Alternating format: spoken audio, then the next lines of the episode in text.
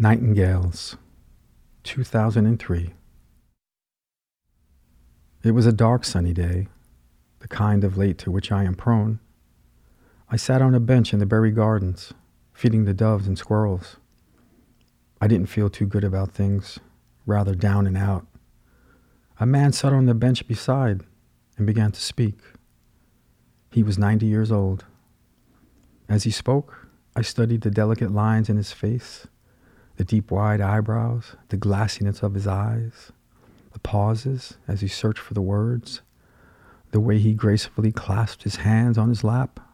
This man, who lived twice as long as me, lost his wife three years ago, after 67 years of marriage. He spoke of how they'd met in North Yorkshire, and that he couldn't really recall any argument they'd ever had.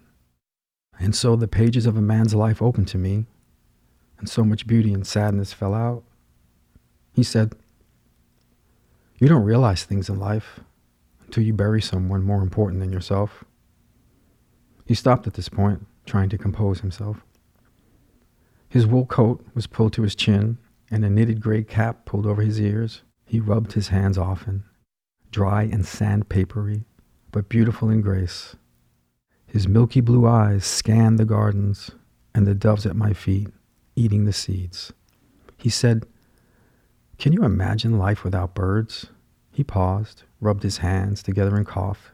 Used to be a lot of nightingales in Suffolk. When I was young, I used to like to sit here. I interrupted him. Here? In these gardens? He patted the seat. Yes, right where you're sitting. I'd come in the hot summer evenings, around 1923 or so. I was really young then. I came to hear all the nightingales sing. He scanned the gardens, the trees, remembering, his eyes teary but bright. When the last war came, they all left. Must have been the planes that scared them away, or the rockets thrown over from Germany. He paused to look in places and remember, nodding in affirmation of what he'd seen. My wife thought the war probably killed most of the nightingales. They don't exist anywhere else but here. If they couldn't live here, he said other things that were quite nice. If people were more friendly in the world, things would be much better. Also, in relation to war or to life, if you're lucky to be a survivor, you got to learn to appreciate that. And you got to know what's worth fighting for and stick to it. And if you got money, don't just stick it in the bank. Live a little. We laughed. Also, if you got friends, you'll always be all right. He spoke more, but at times his strong accent made it difficult to understand. But I was mesmerized by the light that shone from his eyes and his belief in what he said. He grew quiet and then asked, A war is coming, isn't it? I told him I thought so. He said, The protesters in London I hope they realize the wrong they have done, defending someone like Saddam. He shook his head. They should have lived in London when the rockets were flying.